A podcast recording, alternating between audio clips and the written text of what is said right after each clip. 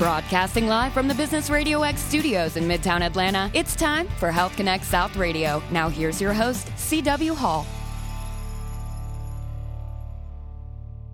Hey, what's up, everyone? It is CW. Thank you for checking out the Health Connect South radio show. This week, Jay and I hosted Sai Kumar of Diligent CXO a company which supports technology startups with access to a panel of very experienced C suite executives to help them through their early stages, as well as providing consulting services to help potential investors conduct due diligence on a company that they have an interest in working with. He stopped by to talk about a technology company that is developing techniques that will provide relief to chronic back pain sufferers. Neurgain is developing innovative ways to utilize gene therapy as well as regenerative cell technologies to provide a better alternative to the roughly 26 million Americans who suffer from chronic back pain, of which about 7 million have spinal stiffness.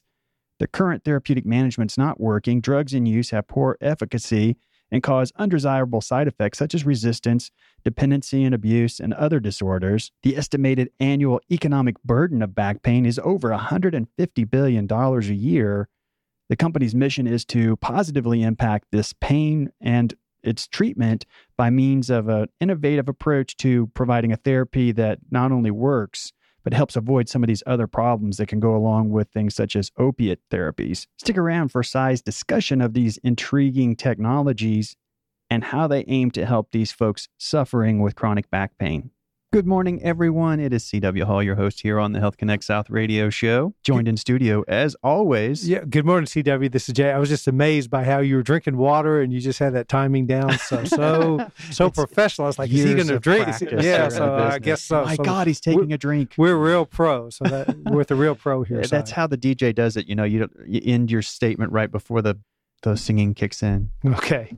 We're going to be joined in the studio today by Sai Kumar. He had a little bit of an adventure getting here today, but uh, he's going to be talking to us about Diligent CXO and Neurgain. So, Sai, thanks for making the arduous journey into town, fighting traffic, and then winding your way through the Atlantic Station parking lot, which can be quite an adventure in and of itself. Right. I, I should probably write about that, actually. I mean, it's like it is an adventure. Thank you very Got a much. good, good morning. entry for this morning. Yeah, good morning, everyone. And uh, yeah, it's good to be here. And thanks for the invitation, Jay. Mhm. And um, I would love to share with uh, you what we what is that we do at Diligent CXO, as well as uh, Neurgain in particular, which is what is the, going to be the focus Sure. of today's discussion. Well, let's talk about Diligent. You mentioned the fact that you've had an interest uh, throughout your life in uh, neurology and, and the, yeah. the Mhm. neuroscience field. So, talk to us a little bit about your background and, and introduce us to Diligent.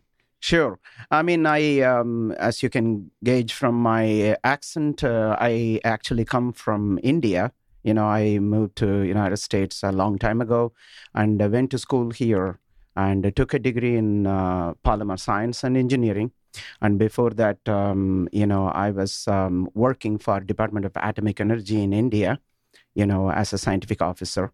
And ever since I came here, you know, uh, somewhere around 1990s, mid 90s, or something like that, I switched over to biomedical device field, and I also entrepreneurial bug, you know, hit me, and then basically I caught on, and then ever since stayed as an entrepreneur in medical devices, and in particular, I focus on two areas, which is drug delivery devices, you know, that is for the uh, back of the eye as well as for neurological, you know, drug delivery type of thing, which is something Neurgain is doing. I will talk to you about that later on.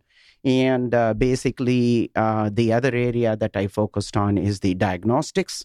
Okay, where um, you know I took the company from research stage into product uh, development, and we developed a product for U.S. Uh, Army and uh, that is for uh, simple blood test that could tell how serious is the injury of the brain and the heart and then uh, we developed a device and that's waiting for um, going into clinical trials and things like that Interesting. I'm curious how the the blood test is it looking for some sort of proteins or something like that that, that would indicate either inflammation or, or some sort of cell damage yes sir i mean actually you know it's a it's a good thing you brought in proteins because mm-hmm. you know proteins are the workhorses you know that uh, keep track of what is going on and uh, inf- but it's not the inflammation what happens is if you have a simple concussion let's say running into the wall mm-hmm. or playing contact sports and things like that you know you get a concussion type of thing. And immediately what happens is that there are a lot of things go wrong with your uh, cognition and uh,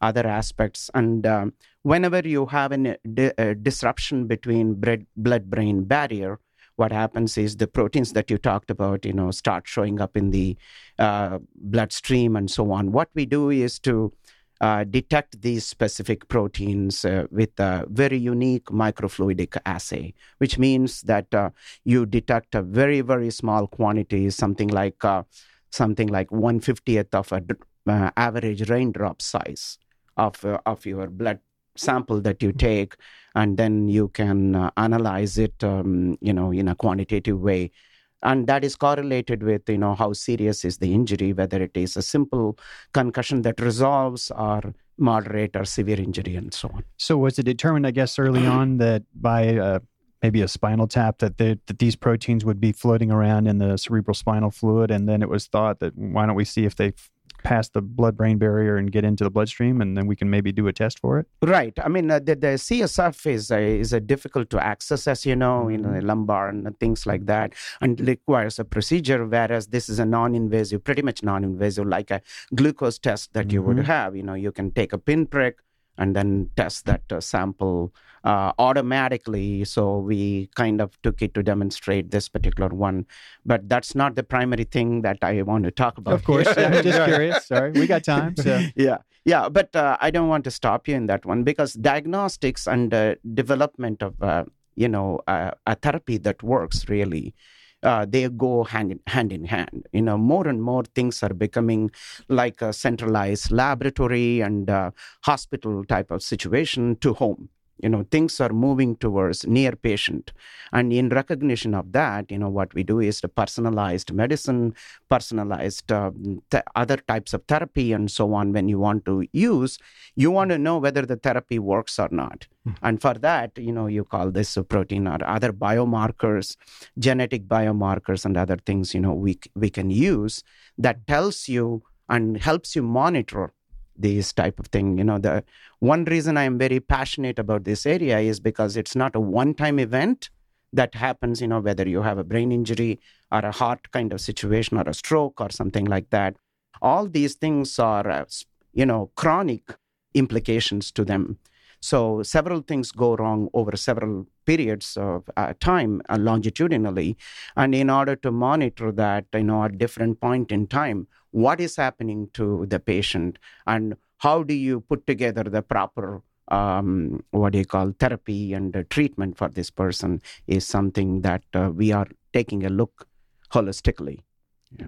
Now I know when we talk about the we mentioned uh, the launch of the show Neurgain, and that's a company that's taking a look at treating chronic pain. Yes, and mm-hmm. um, both due to neuropathic disorders of a variety of types as well as trauma. Yes. Mm-hmm. And so, from what I understand in, in some of the statistics, I mean, it's a pretty big problem. 26 million Americans. What that's not quite what is that seven eight percent that's still yeah. it's still yeah. a pretty good amount of people uh, seven million have spinal stiffness or spasticity and it's difficult to treat not a lot of options for right. them right now right I mean, uh, if you you know lo- Google, for example, you know chronic pain and spasticity or something like that. Spasticity is a kind of a, uh, a difficult word and things like that, not commonly used. But that's why I called it uh, spinal stiffness.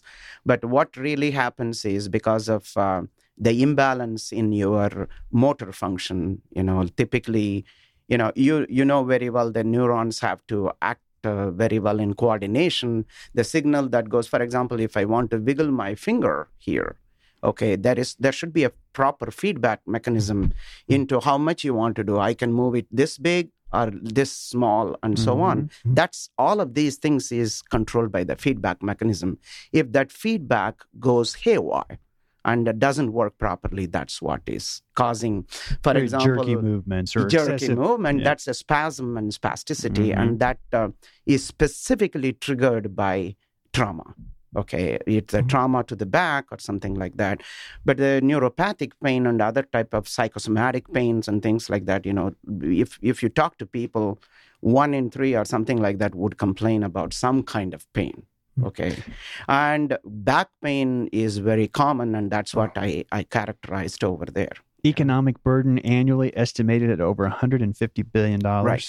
That is just on the uh, pain alone. You must have seen the uh, show House, for example, you know, they, where this person takes Vicodin and becomes dependent on that. Mhm. And people having, you know, like um, excessive sleepiness and so on, and other types of GI disorders, you know, gastrointestinal disorder. All these things are opioid type of thing. You know, what we are trying to do is to, you know, improve the situation and also make sure that the whatever the medication that you are taking works properly. They've developed, I guess, they're in the process or have developed a device that helps with this, that helps get away from what you're talking about, some of Right. the opioid, the need for opioid type medications to treat this pain. Right. There are two components to this one. One is a device, another one is a delivery method.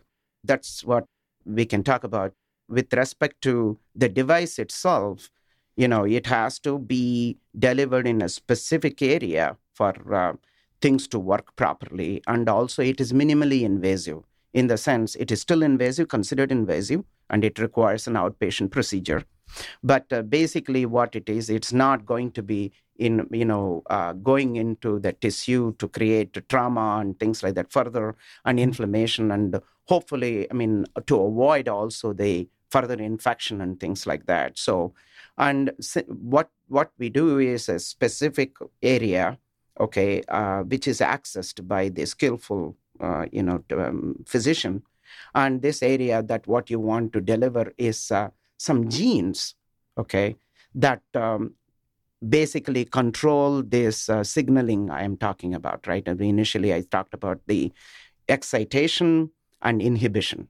Okay, these are the two signals that we that have gone in imbalance, and those signals you bring it back to the order by genes that are controlling them. So these genes have been identified. These two genes, you know, we have been, you know, we can deliver that.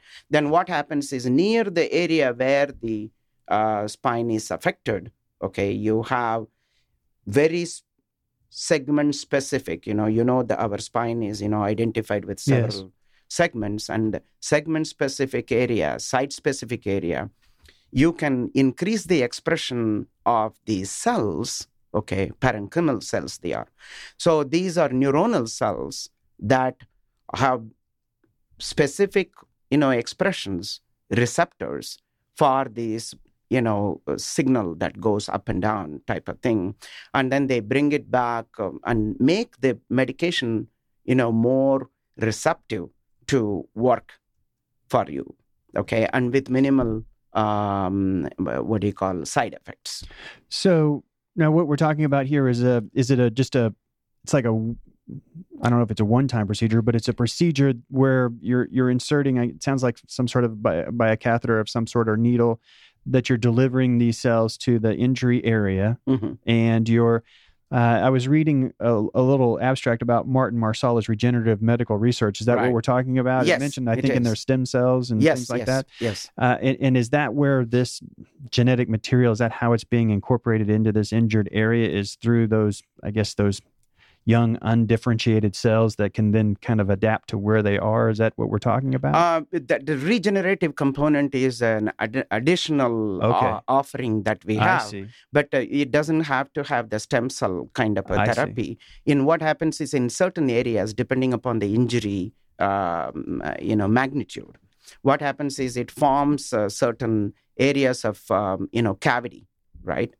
Mhm. So these are called mm, you know Springer glama or something like that. You know that that particular you know um, condition. Okay, when it happens, you know, for common terms, you can call that cavity. So when that cavity, you know, happens, then that is the site that triggers all this pain, Right. stiffness, and so on. So if you want to replace the cells over there, then we have the stem cell okay. you know approach. The stem cell we can also you know customize it for the patient because each person has a different, um, slightly different differentiated anatomy. Yes. Okay, and uh, so you can have this nowadays. You have 3D printers and things like that, bioprinting and so on. So this afternoon, actually, we are talking with a company that is very interested in Martin's research and uh, they want to partner with us to provide this um, customizable cell therapy okay so you administer this cell but that's not going to fix the pain by itself but you need to make um, you know that area receptive so uh, the martin's other technology which is the gene delivery technique yes specific gene delivery techniques through a catheter like you mentioned yes. you know that you can deliver and it will be expressive. And then whatever um, you know medication that you are taking, you know, is going to work at that specific site because that's where the receptivity of the cells are higher. So you're actually through that therapy making that injured area more responsive. Right to medication that you're taking. Right. It is. It improves the efficacy and reduces the side effect. In other words, improves the safety, for example. Mm-hmm. So, the, well, just to give you an analogy, you know, you're trying to, you know, like a fish, for example, right? Mm-hmm. in a big pond and so on. You want to get a specific area in which you know the the so you will have the proper preparation for that one and make sure that you are baiting in that area where that it is happening. It is very similar to that. If you are taking systemic, meaning your whole body, you are taking oral mm-hmm. administration is what is common. Nobody wants uh, needles to be stuck. So right. mm-hmm. basically, you are taking oral medications like opioid, like I mentioned, for the pain or for the uh, specific, um, you know, there is a medication called tiagabine for the spasticity. So if you take those type of things, what happens is uh, you are making those medications specifically targeted towards this area. So this is what is known as a vector therapy.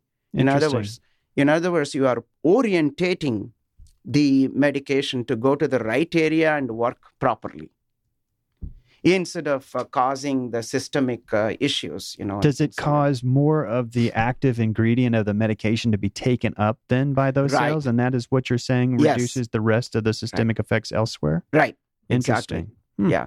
So these are all controlled by genes and proteins, right? I mean, like, so the basically what we are trying to do is to control the area in which needs the treatment yes. rather than treating the whole thing. It is very similar to having a side effect for cancer, for example. You know, people lose hair and so on, those kind of things, and other types of uh, big, you know, most of the medications have side effects, as you mm-hmm. know. And that's what we are trying to reduce because these chronic type of situations where you are taking medication for a longer time, it either reduce, either know, it leads to kind of a resistance being built up where the me- medicine is no longer working, or you have the you know dependency on the medication because of the you know like um, you you feel that when you don't take the medication, you go, you're going to feel a lot more pain, you know, which is a psychosomatic hmm. type thing talking with Sai Kumar of Diligent CXO and learning about his work with a company called Neurgain that has developed some very innovative technology to be able to make pain medication that's aimed at treating uh, traumatic and neuropathic back pain uh, more effectively while reducing the systemic effects of medications. We talked a little bit about some of the negative effects that come along with taking opiates to treat pain, including dependence and a number of different side effects that can occur with chronic taking of those types of medications.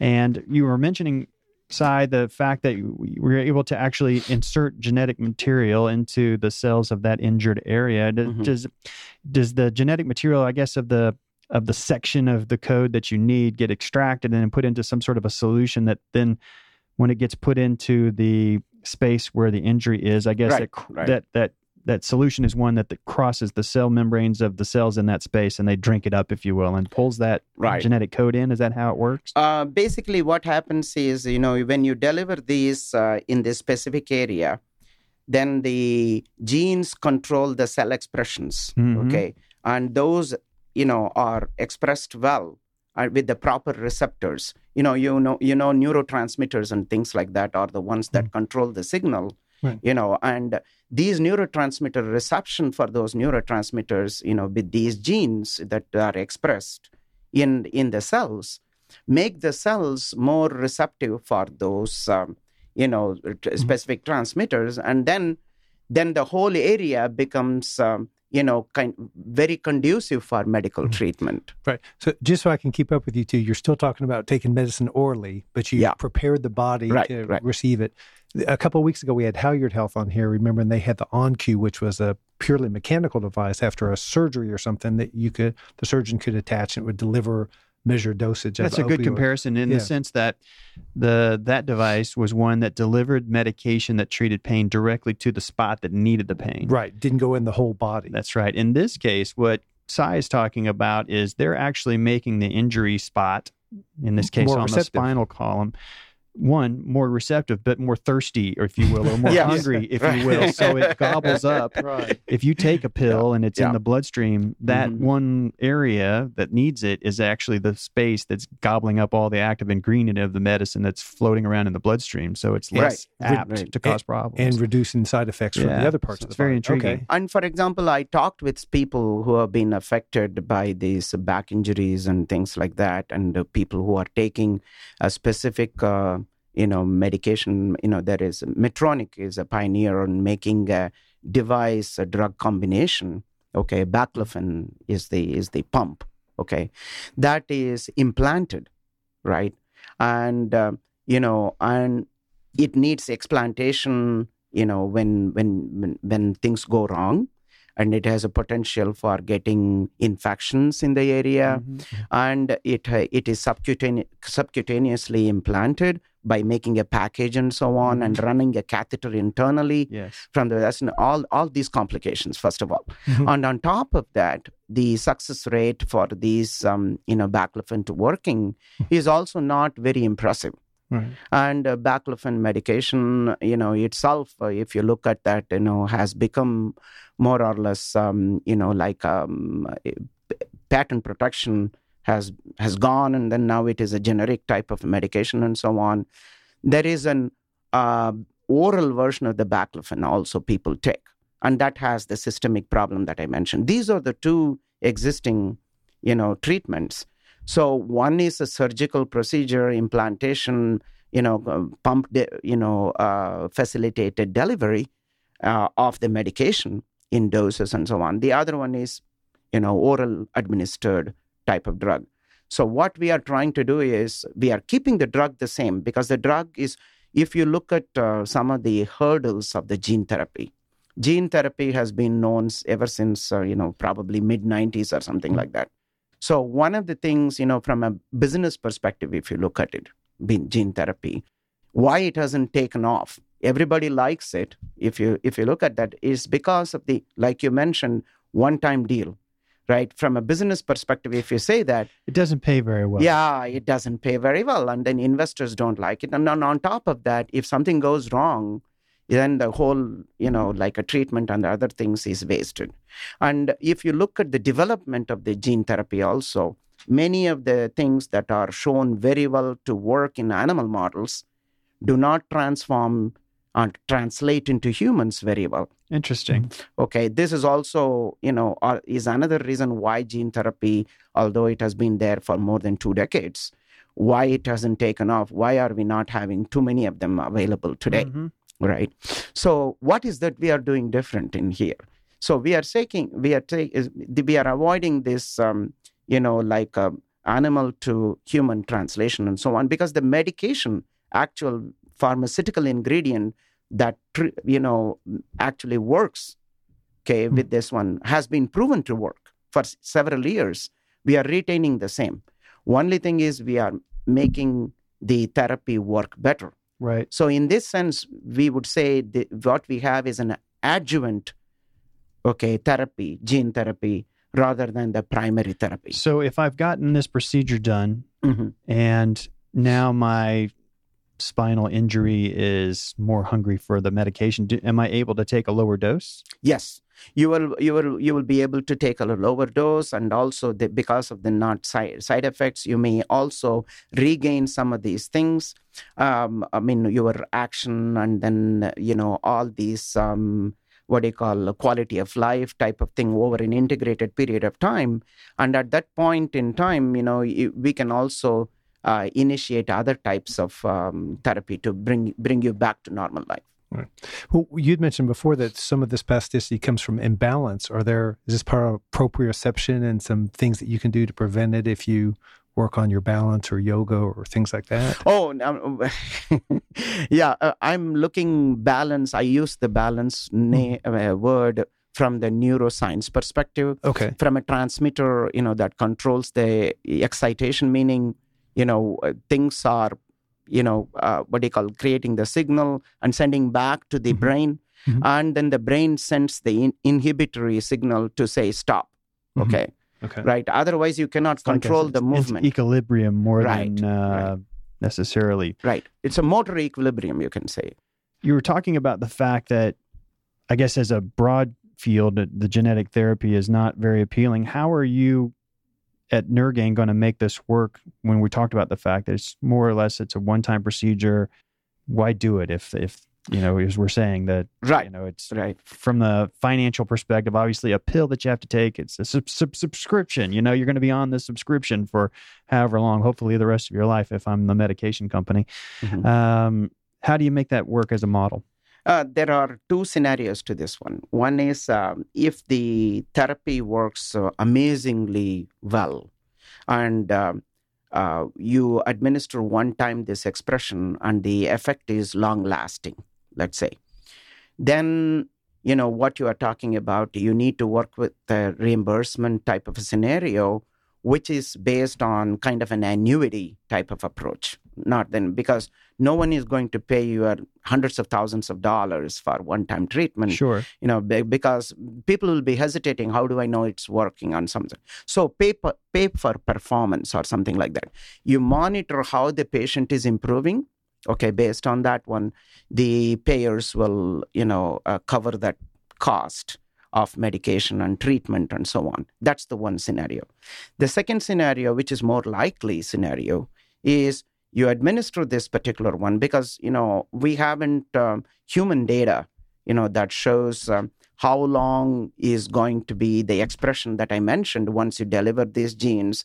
And then you have these um, cells that are receptive hungry cells like you mm-hmm. said these are the ones that are expressing themselves very well how long is that going to last yeah i was going to say the cells cells right. turn over they die right but so. in the, the, these kind of neuronal cells and so on you know the, the, the situation is slightly different but you're right. I mean, in the sense, what we need to do is to monitor this. Let's say that um, you know it t- lasts for one year or something like that. So what we would like to do is to have a booster shot at that time, right? So you can have, you know, uh, the the entire formulation that is being administered locally, like I said, contains genes and other types of things. This formulation can be controlled into first level initial treatment and subsequent treatment, and then in terms of and making sure the body is receptive, right and the person can continue to take over. You know, once that pain is com- substantially reduced, then there are other types of treatment like exercise, omega three, hmm. and other things you can do. Those type of things can take over and maintain it. I see. Okay, this is this is a longer term thing. I you know which we have to establish still. So we don't yet know exactly how long right now it will persist once I get the treatment done. We do not know in humans. Yes, yeah. In animals, we have uh, data up to you know in months and things like that. And certain data comparable data when you look at in guinea pigs and mm. mini pigs and so on you know have have shown um, weekly from you know uh, uh, what do you call uh, monitoring of the expression has been done. And in months also we have looked at it.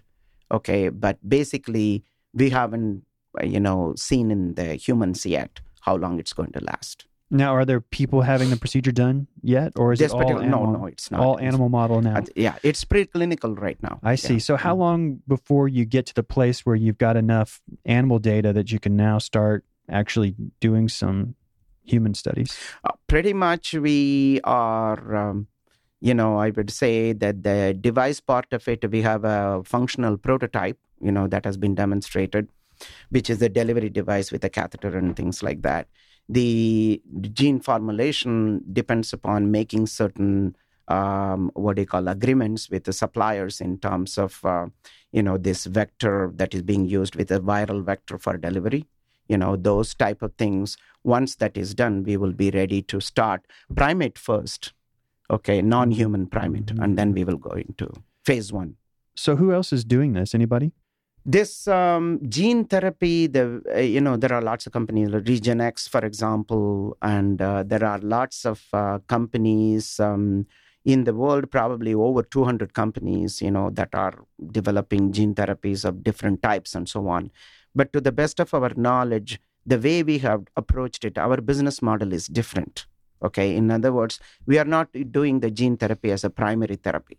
Hmm. we are making like i said making the body receptive and work better okay with the medication is what we are doing. That is why we think there is a huge potential here for yeah, so the initial therapy and then you have ongoing tune-ups. Right. Right. Mm-hmm. yeah so uh, that is uh, that, combined with the fact that we are not primary gene therapy. In other words you don't have to worry about is the sequence going to work when you go from different ethnicity type of thing even among humans i'm saying and will it translate from uh, mouse to primate to humans?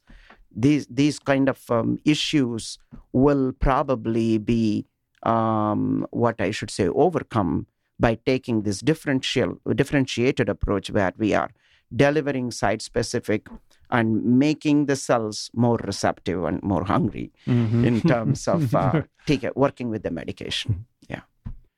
Do you what? How long does it take? Are we? It sounds like we're talking still several years yet to be able to cross those yeah i would say i would say three to five years yeah. but uh, this is where i mentioned earlier about talking this afternoon with a company that is visiting with us mm-hmm. so these kind of partnerships you know there are other companies that have approached um, you know our team with respect to uh, you know applying these things for different aspects of neuro you know like neurological diseases and so on and um, we are looking into with the partnership for example what we will be able to do is to get get there faster. Say like i mentioned uh, some of the medication the pharmaceutical companies and and so on they would like to make sure that their medication because this is a reformulation approach you mm-hmm. can say. Some established medicine blockbuster let's say that is going out of um, patent protection generics are taking over. Now you have a way of protecting that in terms of saying, hey, you have a differentiated formulation now, which is, you know, you can use the reduced, you know, amount of with the with the you know FDA regulations and things like that. When you are looking at it, there are certain changes that would allow you to refile. Okay. Interesting. You're saying that if with your therapy based on this particular medication that you're focused on, mm-hmm. that if if you get to the point where we're using it on humans, that company that makes that medication can actually refile their patent and get longer protection because of this the fact that they're able to deliver lower doses to achieve the same thing. Yes, under special conditions, which is you know the reformulation you know, uh, brings in certain specific quantifiable advantage in terms of improving the safety mm-hmm. or improving the efficacy. So they can make some subtle changes to the primary medication yes, yes. that make it work better even right, than right. with what you're doing. Correct. And mm-hmm. such approaches have been taken. For example, in d- drug delivery type of thing, you know, there is also a company in, um, you know, Alpharetta, which mm-hmm. is working on back of the eye type of thing. Alimera hmm. Sciences, you know, they, they have a type of um, approach in which you know the standard medication you can repackage it in terms of hydrogel and injectable and things like that. This game of uh, changing the formulation reformulating it and um, you know extending the you know uh, life period for a blockbuster drug, drug is something that has been done in specific cases and it is an open you know so, arena so they put new and improved on the boxes yeah like and that makes the, it uh, patent protected i guess yes. that much yeah. longer mm-hmm.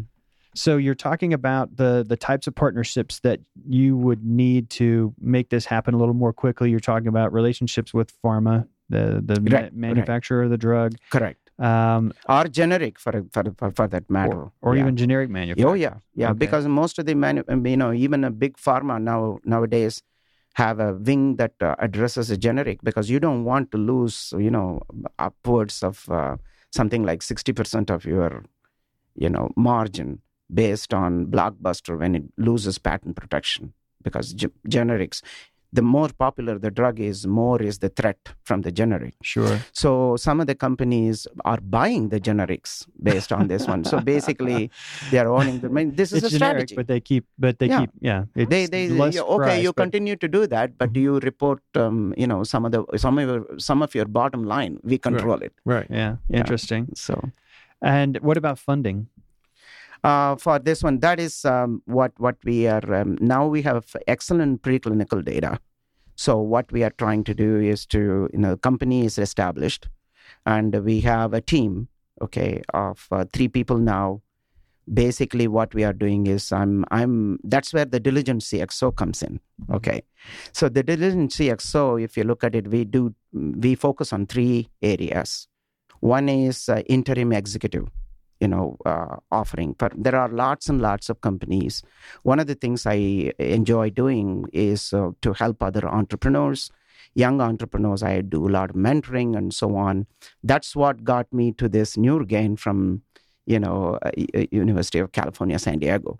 So this mentoring and things like that you know when you do that and then young companies they don't have a proper team experienced, seasoned team, um, you know, of the leadership team. So we provide this, eh, you know, interim executive. That's one area.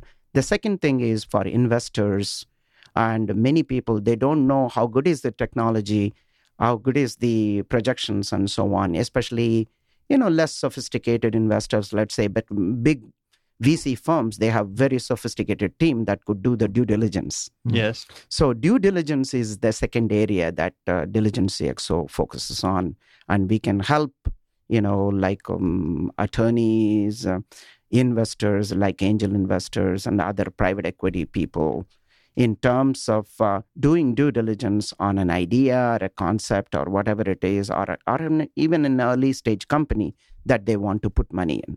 So you go and take a look at, say, in this case, a Neurgain and be able to talk about the strength of their studies, the right the, right. the projections right. as to whether or not you think it's legitimately likely to make it to right. commercialization things so like i'm helping them in terms of putting together the pitch deck and mm-hmm. also giving exposure like this mm-hmm. and uh, basically you know and also applying to accelerator programs right. you know mm-hmm. in terms of bringing in the money because that's what you asked so that's the second uh, due diligence type of thing putting together a business plan what the market size is what exactly. the projections are things and, product uh, market fit all the good uh, right the, ter- the third thing is adding value to the existing company in terms of strategy and things like that that's the area if you go to our websites at Diligent CXO, this is what you would see as our core areas of focus. Okay. So coming back to Neurgain, you know, what I'm trying to do is to, you know, put together this whole package, like mm-hmm. you mentioned, mm-hmm. including the business plan and so on. So once that is ready, so we will, will be on a roadshow in terms of uh, raising money. Mm-hmm. That is um, that that is something that we will do. Well, it's certainly very exciting, and it seems to me that this kind of technology would have uses in other parts of the body at some point in time. Yes, it's it's interesting you should ask that. I mean, like for example, some some way or other our brain controls all pain related stuff you know for example the source of uh, pain you know pain that you mentioned you know another common pain is arthritic pain mm-hmm. you know it is because of some kind of a, either an immune or autoimmune disease or some kind of an injury all these things contribute to that uh, arthritis okay osteoarthritis mm and other forms of arthritis and so on arthritic pain is another big area Okay, I haven't included in that 27 million that I gave mm-hmm. earlier mm-hmm. because that's that's strictly back pain and neuropathic and trauma pain that I was talking about. But if you look at the whole pain market, it is like 300 million or something oh, like sure, that. It's yeah. huge. Okay. Yeah. So basically what we are trying to do is even for that you asked whether can you use these medications and uh, making the cells receptive and so on. So you can make these kind of approaches to as a growth okay of the area where it has emaciated okay and then you have uh, you know issues with respect to joint pain and so on. You can regrow the you know stuff especially with the regenerative medicine which is a combination of cell therapy and gene therapy. This is what uh, martin specializes in. You're saying that they might in the, in the end be able to replace have the cells replace themselves a little bit with more healthy cells in those correct, in correct. those types of patients. That's yes, intriguing. yes. In the, in fact that's what we are going to discuss this afternoon because this company wants to make this 3d printed you know um, that is customized component of uh, spine that you can replace it that may be uh, that may be related to the article that I was. I, I didn't read the article. I just read a just a, a little snippet of the first part of it. But uh, there's there's some sort of an implantable device that goes. It looks like it overlays the spine. I don't know that it it may possibly insert to a certain extent, but it is used for treating patients that have spinal injury and now they they're paralyzed but it's looking as though there's a possibility that that may be able to have an implantable device that helps those people to be able to walk right there are two aspects to that one is um, you know for example when when you say implantable that means it has a form that mm-hmm. it is going to mm-hmm. preserve mm-hmm. or fit into yes okay so that is where the 3d comes in but you don't need necessarily for this one because stem cells can be delivered by mm-hmm. mm-hmm. injection and so on to st- site specific areas. And this is another area several years ago. Um, you know, Martin has worked on that one. This another thing which I haven't talked about is the ALS. You know, he mm-hmm. specializes in that one. He has done a lot of stem cell related thing for for treatment and so on.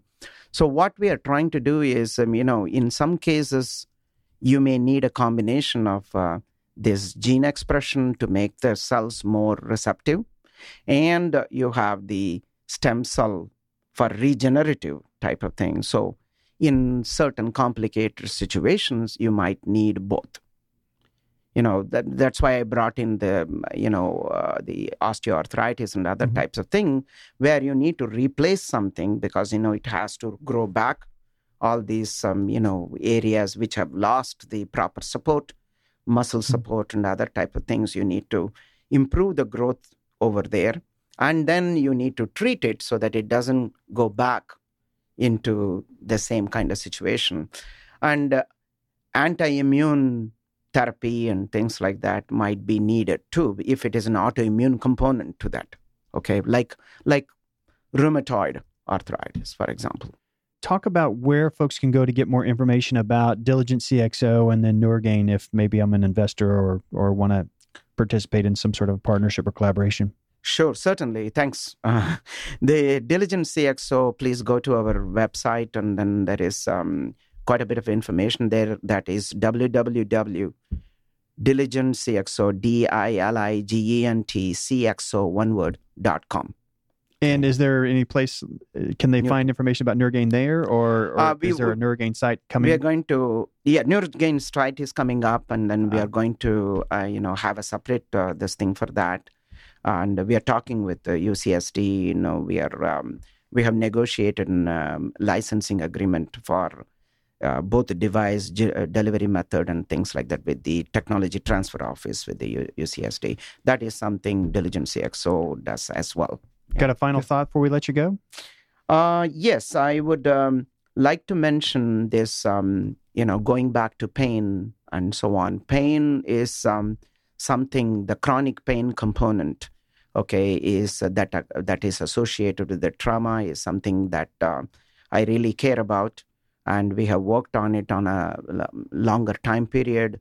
And this is the time that we have found a proper combination of the diagnostics as well as the therapeutic component so that could help people in rehabilitation and get them back to the you know improved quality of life uh, sooner than later So at Health Connect South, we always ask, what do you need? What what what would be if somebody came in the door, be your ideal person? What would that look like? Uh, it would be an investor. okay. It would be an investor that um, is interested in this area, and uh, we would love to talk with them in terms of, um, you know, uh, potentially taking the company to the next step. Well, it's certainly exciting to hear some of these technologies that are being developed right here in our backyard in the Atlanta area and the Southeast in general. And it was it was a treat to have you here, Sai, uh, talking about Neurgain and uh, Diligent CXO and how you're facilitating this development. Yeah, I'm looking forward to the day where if I have some pain, I don't have to I take a pill that doesn't affect my whole body, just the place where you've uh, put the genes to help make the hungry cells to use your terms. I've got a yeah. company here in town that's that's right on the edge of being able to have your thoughts turn into text. So it's really some very amazing things are happening right here around us. I'm sure we'll be surprised by all the changes that have come about over the next five to 10 years in healthcare and how it's delivered. Um, it's changing rapidly uh, as we go every day. And um, if you're coming back, you're listening to the podcast, you've not done so already, look in the upper left hand corner of the Health Connect South Radio show page. You'll see the Apple logo there. That'll take you over to the iTunes store where the podcast lives, and you can subscribe to us, and we hope you do. That way, each week when the new episode comes out, it'll be downloaded straight to your device, ready for you to listen on the ride to work or however you may listen. And uh, make sure you get by healthconnectsouth.com, check out their calendar, make sure you get registered for upcoming events as they happen. Uh, they just had a very successful one up in Tennessee in, in Nashville, Nashville. Yeah, record mm. attendance and mm. a lot of good collaborations going on. And save the date, September 21st at the Georgia Aquarium. And uh, look forward to to that. The next event with the one that they had there last year was awesome. It was a beautiful venue and uh, great, great speakers. So uh, we hope to see all of our listeners out there. Uh, Sai, and to your team, want to say thanks for taking some time to join us here on the show today.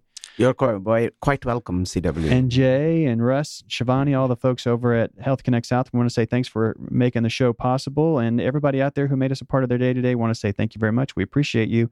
We'll see you same time, same place next week. We'll see you then.